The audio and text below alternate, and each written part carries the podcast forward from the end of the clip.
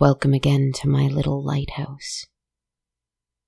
My little island, my little place, temporary though it may be, and stuck though I am even still. It's all right. I'm still watching carefully the mist out there on the lake, because that thing is still watching me the great monster that I cannot fully see, but I can sense completely. Its hatred, its fear, its resentment. It wants something from me, and I admit that I am frightened. It is a huge and insurmountable thing, a foe that has fixed its gaze on me have you ever felt a fear like that? A foe such as this can be anything, really, I suppose, that instills a terrible fear in you and a sort of hopelessness. The kind of hopelessness that makes you feel smaller than a grain of sand. I am looking at a thing that makes me feel like that now. What can I do?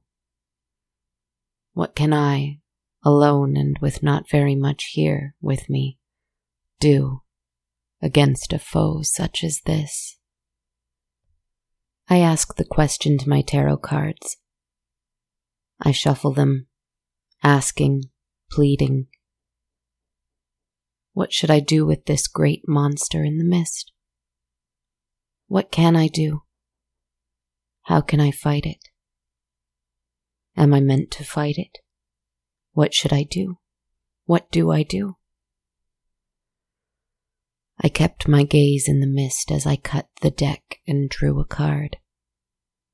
It was the Nine of Pentacles, and it was reversed. I have been afraid of scarcity and nothingness and emptiness, of course. So to see pentacles, the suit for the material for the earthly, for abundance, is apt. To see it reversed, also, apt. Reversed, this card means that one might be working very hard to very little result. It means that one's sense of worth, self esteem, and value are at a low. It is unstable ground unsteady territory, lack of strong footing underneath oneself. This is what it feels like anyway. Because the card is asking us, perhaps, instead of bemoaning the scarcity in our lives, to rather examine what it is that imbues our life with value in the first place. Interesting. I'm not certain I understand. If I am feeling stuck, threatened, unable to move forward or gain momentum in the way I feel I ought to, then what does this card mean? Perhaps that the way forward is in redefining success. Perhaps that the conquering of one's insurmountable foe can come from standing firm in what you know you're worth. Perhaps. I have a story then that I think will suit this card well. Of course I do. For you know me and you know the way I work. I create each story brand new. But since time doesn't exist, then I have already written this story in the future to match this card, and now I will tell it to you. Best not to overthink anything related to time Better to just enjoy right now. Here it is. Once upon a time, there was a woman who worked in a tavern. It had been her father's place, a tavern he'd loved and tended and worked for from his youth until his old age, and he left it to his only daughter. It was the only thing he had to give in the way of an inheritance and she gladly took it. For regardless of whether or not customers came or whether they went, she had a roof over her head and a fire to warm herself by. And so she gratefully took over the charge after his death. She had dreams, but she also had her little corner of the world, and she was content with these two things separate, yet together waking life and sleeping life. She received enough joy and satisfaction from caring for each hungry and tired guest who passed through her doors. She felt reward, warm and glowing in her heart, when she made someone smile after a long day of difficult travel. And if no one came, she felt peace and calm in caring for herself and her beloved inn. Her inn that kept her safe and warm and rested and fed until the enemy came and kicked her door down. A dark, evil force swept over the land. Call it war, call it evil, call it what you will. But the country was under siege by an enemy most hateful and violent and hungry hearted. The enemy wanted more and more, more and more, and they would burn what wasn't given to them.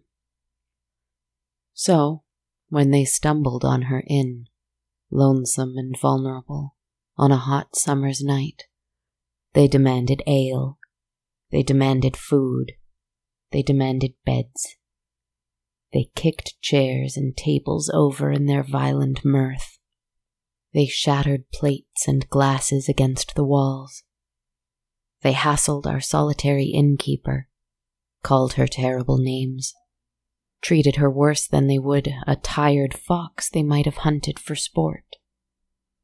Her father's tavern, a place that usually was one of safety and comfort and nostalgia for her, felt suddenly like a place she'd never known at all. It's strange just how quickly the illusion of home can be shattered.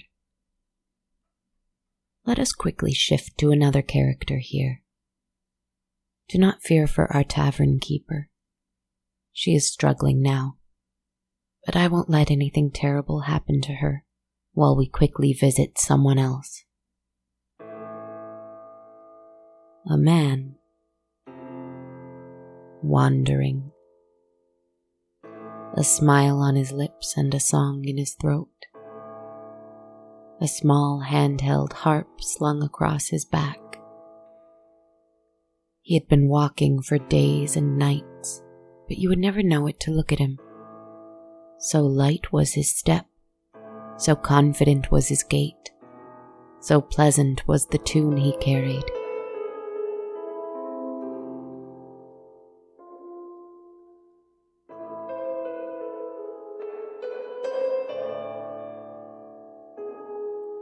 He walked past burning farmland and raised an eyebrow at it.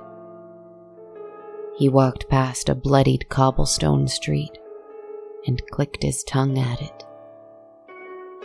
And when he heard the laughing of the enemy marauders from within the tavern, and saw their silhouettes along with the distressed one of the innkeeper, trying her best to appease her ungrateful guests turned hosts, he paused and grinned to no one, and walked towards the place. The soldiers were taking their pick of the finest meats and cheeses and wines, robbing the innkeeper of her stock in front of her eyes, and demanding she be light-hearted about it, demanding she smile, demanding she stoke the fire, and finally, demanding she sing she refused as politely as one afraid as she could. She did not know any songs they might enjoy. She did not know how to sing. She didn't even enjoy singing. And at that little bit of opposition, the enemy soldiers suddenly grew even colder, even more cruel, closing in on her. And that is when the doors to the tavern opened and the man with the harp entered. He was quite a sight compared to the group before him. The soldiers wore bloodied and muddied brown leather and were unkempt from their gleefully destructive day. And the woman wore a simple grey frock, faded, nice enough, but it was now torn and marred from her interaction with these cruel hellions. Like her beloved tavern, her hair was similarly disheveled, and her skin and dress were stained, just like the walls, from rejected food and drink and soot. And yet, despite all this, she was still lovely, because a good life with good thoughts and good intentions will do that to a person, regardless of what they've gone through. But our traveling musician, as I said, stood out against this picture. He had a black, wide brimmed hat, decorated with one large, bright orange feather. It hung over his face, covering his eyes with shadow. And yet, from his smile alone, one could tell that he was handsome, and that he took great pride in that. He wore a black shirt and trousers of some silky material that seemed very fine indeed, tied up with shining black ribbons. His boots were very long and very fine and shining too and perfectly clean. Good evening, he said, touching his hat. I would love a drink. Silence fell over the bar. The woman looked at the musician with large, frightened eyes, asking for help and warning him to save himself all at once. The soldiers looked at one another, and then at the man, and then they burst out laughing. Who do you think you are, dandy? Where do you think you've found yourself? This place is ours now. One of them exclaimed, marching to the man and keeping a hand on the hilt of his sword. But that couldn't wipe the smile from the traveler's shadow veiled face. If it is your tavern, then should I be asking you for the drink then? he asked, not sarcastically. The soldier was first angry, but then again amused at the audacity of the statement. He laughed and clapped a hand on the man in black's shoulder. Fiery, this one is. He must not be from around here. He mocked and lauded at the same time. And when he looked more carefully, he saw the harp. Ah, We'll have a song after all, then. We have a balladeer here, nay, a troubadour. He led the singer to the fire, pushed him before it as though it were a stage, and then found a chair to sit on and kicked his feet up on the table. The other soldiers followed suit, not before shoving the innkeeper off to the kitchen to fetch them more ale for the performance. Play us a song, the ringleader demanded. Certainly, sirs, the singer said with a flourish and a bow. He stood upright. As soon as you pay me three copper coins for it. A different kind of silence, followed by a different kind of laughter. I'm afraid you don't understand your situation, the ringleader said his tone a little less jovial and a little darker now. The musician's smile did not wane. Three copper coins for a song. Four if you have a request. The enemy soldiers came upon him like a pack of hyenas. They stole his lovely hat, but his hair was an even lovelier black underneath it. They tore his lovely shirt, but his frame and his skin were even lovelier underneath it. They spilled ale on his boots. They took his harp and played catch with it. They spat on him and mocked him and robbed him. And yet he still stood tall. And he still smiled. And he was still lovely. Meanwhile, the innkeeper, horrified for him, wanted to tell him, Give them what they ask for. There is no fighting such mocking hunger, such awful hatred. Save yourself. But he didn't seem to look at her. He did not seem worried in the least. There, the ringleader said, taking his seat again. How much for a song now, eh? A silence again. A dreadful one. A playful smile from the musician as he said only two words. Five now. The enemies immediately stood. The innkeeper's eyes streamed forth frightened tears. Done for, the fool is done for, she thought to herself. But why is he not afraid? Dirty, bruised, with everything he had taken from him. No money, no harp, no hat. It seemed quite mad of him not to acquiesce. But you see, he had something that they wanted. And he knew how much it was worth. And he did not falter. Even when, at a mere gesture of the ringleader, one of the soldiers stood and raised a sword to his throat. No one laughed now. But the musician was the only one who still smiled. Play a song for us, troubadour, the ringleader said, pointing a finger and causing the other soldier to apply just enough pressure to let loose a drop of blood.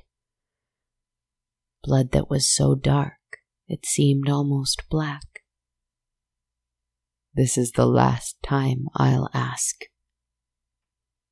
Play a song. The innkeeper couldn't help but cry out and the musician finally looked at her. Whether it was the sword at his throat or the request of a lovely lady, something finally made his smile fade. Something made his eyes fill with just a little concern as he saw the anguish in hers. He nodded. Very well, he said to her, not to the others. This was not for them, though they would get the pleasure of hearing it anyway. They carelessly threw his harp at him, and it landed at his feet, a piece of it chipping away. No matter.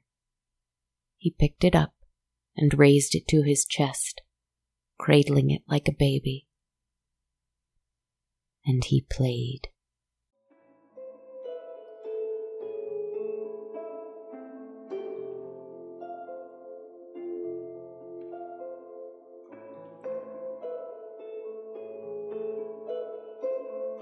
It was gorgeous. It was terrible. Full of tears at first, then full of blood. And the enemy soldiers, the insurmountable foe that our tavern keeper felt so small and so worthless against.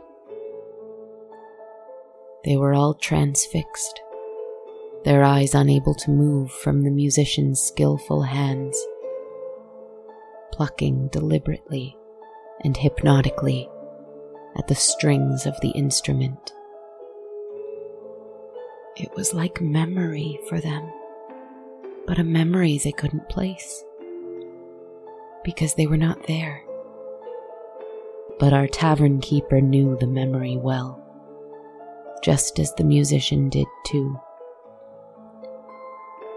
the memory of having everything you've worked hard for taken from you. The memory of having the flame of a passion you've tenderly stoked for years snuffed out so carelessly. The memory of crossing paths with an undefeatable foe. The enemy felt the pain of these memories as if they'd shared them too. And it was breathtakingly sad.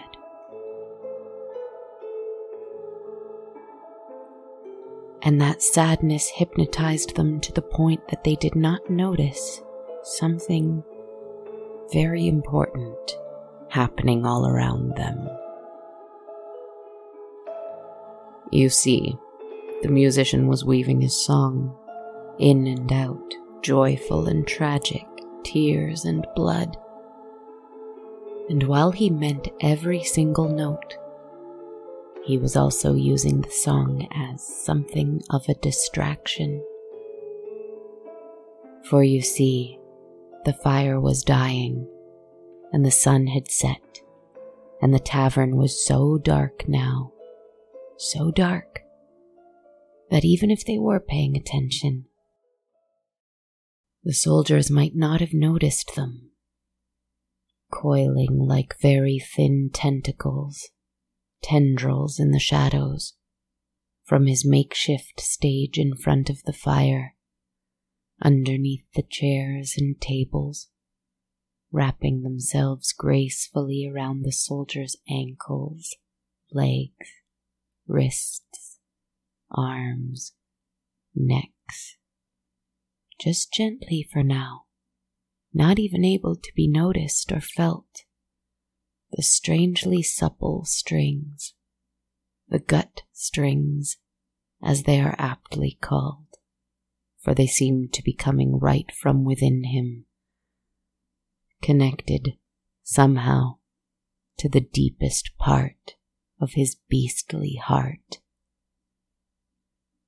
And the musician raised his gaze, for the first time showing his eyes, his true eyes, bright orange and stark in the shadow, brighter than the embers in the fire. He looked at them all, one by one, and they now suddenly were aware that he had each and every one of them in his grip now, in the grip of these horrific strings, which were still loose as a caress at the moment.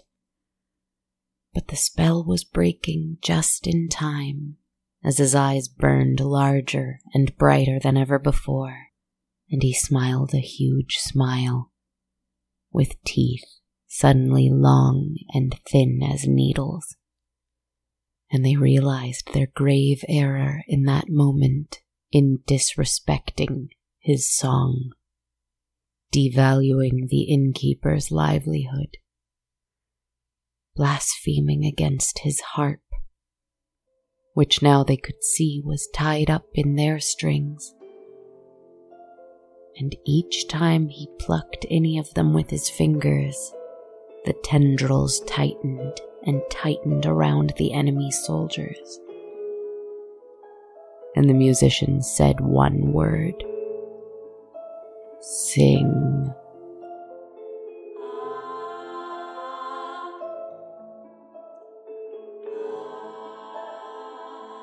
And each, one at a time, opened their mouth to scream.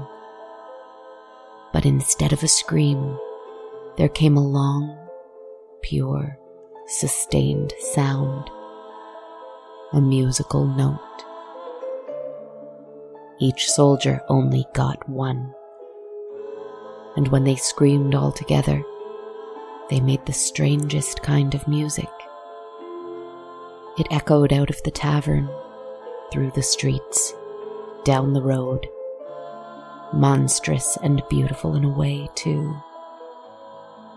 They kept trying, but it was the same sound each time.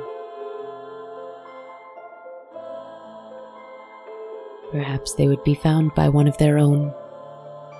Perhaps more soldiers would hear the singing coming from the tavern and go in to either stop it, or mock it, or extinguish it.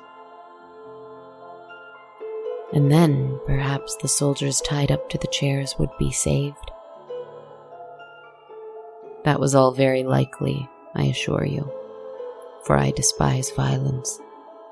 But the only sound that would ever come from their mouths from that day forward would be that one note pure, sustained, and sad. like a memory of something tragic that one could never quite recall. Some spirits roam the earth because they have unfinished business in their own life that must be settled. Some spirits dwell halfway between earth and halfway between somewhere else.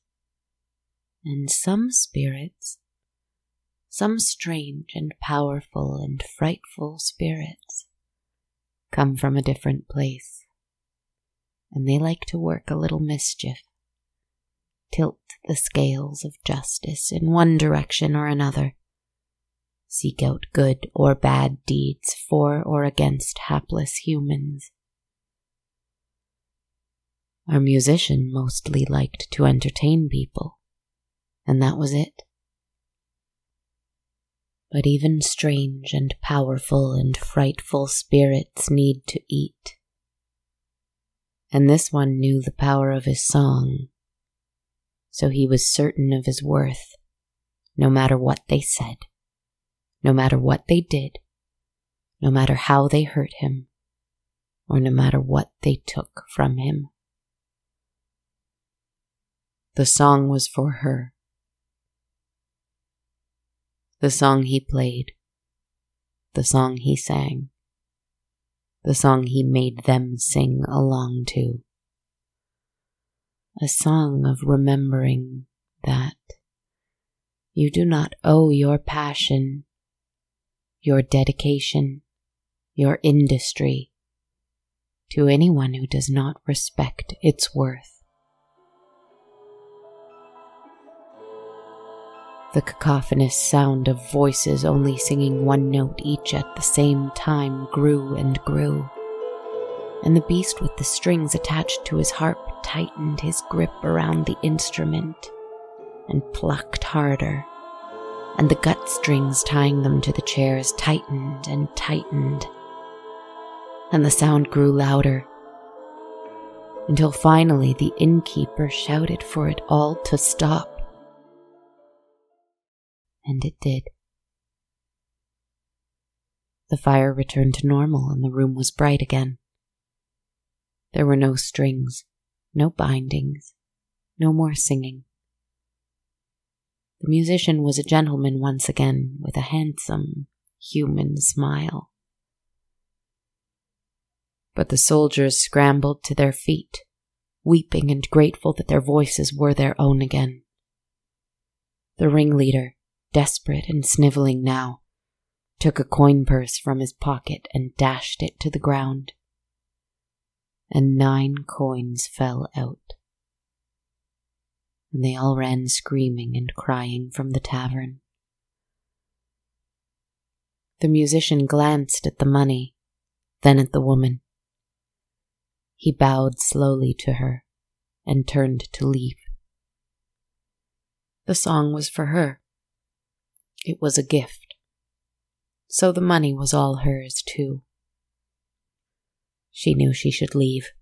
The tavern was worth nothing in a land where enemies had taken over and wanted to see her crumble. How could she remember her worth, her value, her passion, in a place where everyone was actively trying to destroy those things?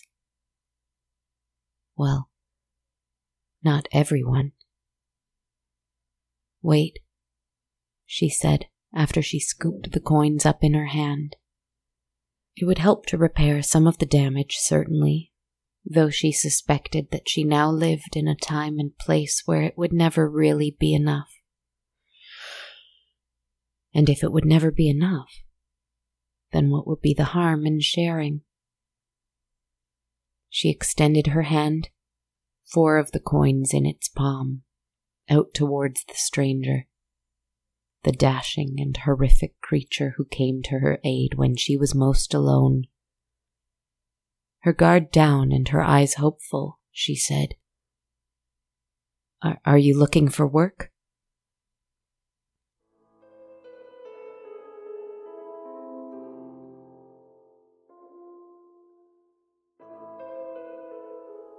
I heard him play once in the tavern the tavern that had withstood many ordeals, many battles, crises of all kinds.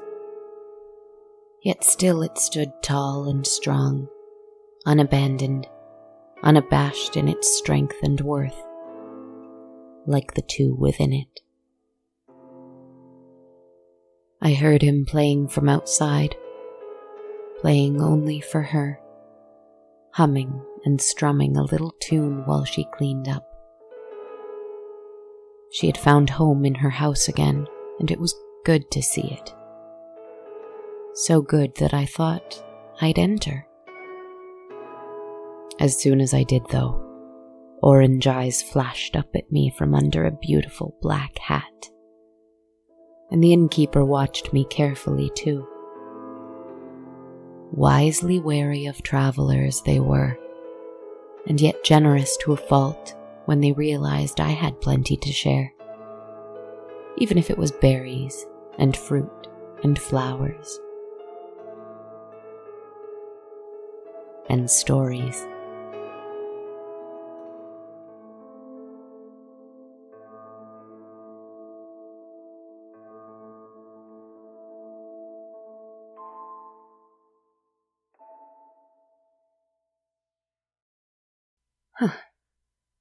Strange. I almost felt like I was there just now.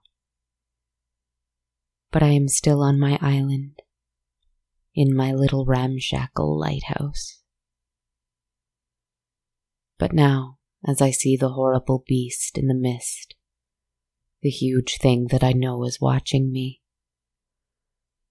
I know it's all right. I don't need to defeat it tonight. I don't even need to be unafraid. But I must remember what I am worth. I will not minimize myself just because it wants me to. It is just a small step, but a step nonetheless. And even though it is a small step, I will not make myself small for anyone. And I will not allow anyone horrible beast or otherwise, to make me feel small either. And you, you too will be fine. Even if you are struggling with an insurmountable foe, it does not mean you are not worthwhile. And because you are worthwhile, it follows that you deserve to sleep well. Good night, my friends.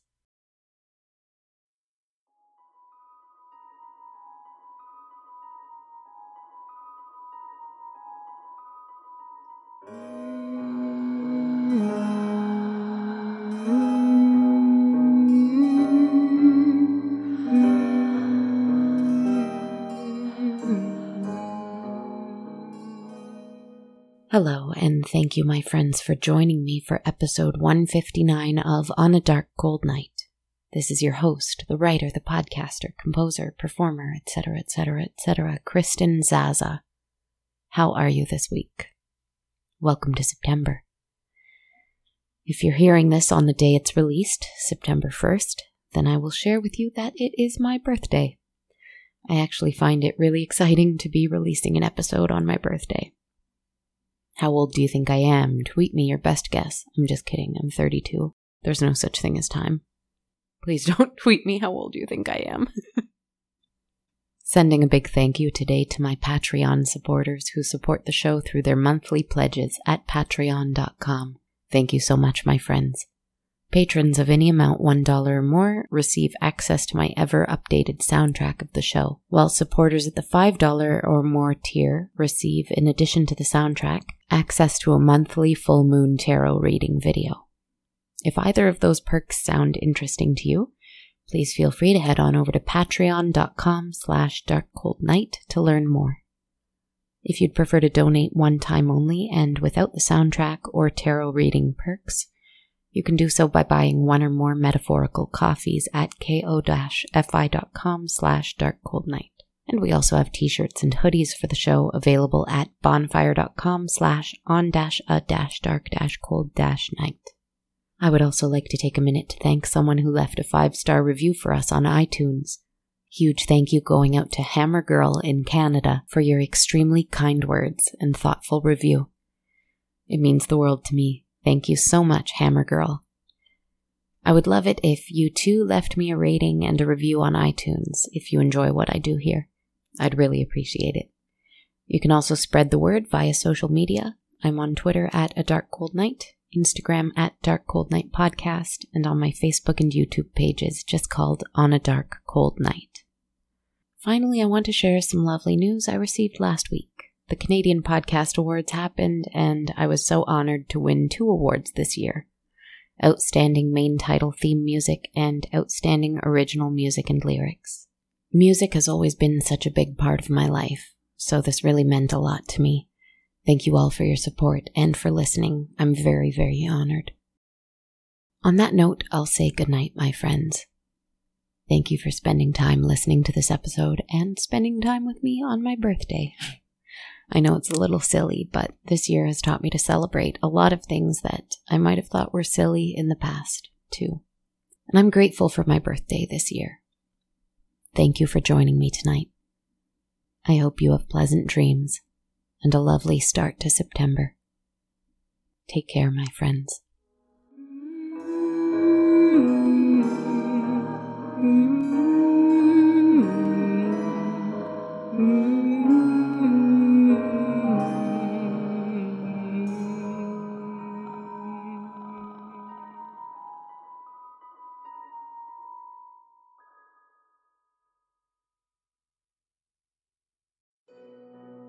This podcast has been brought to you by the Sonar Network.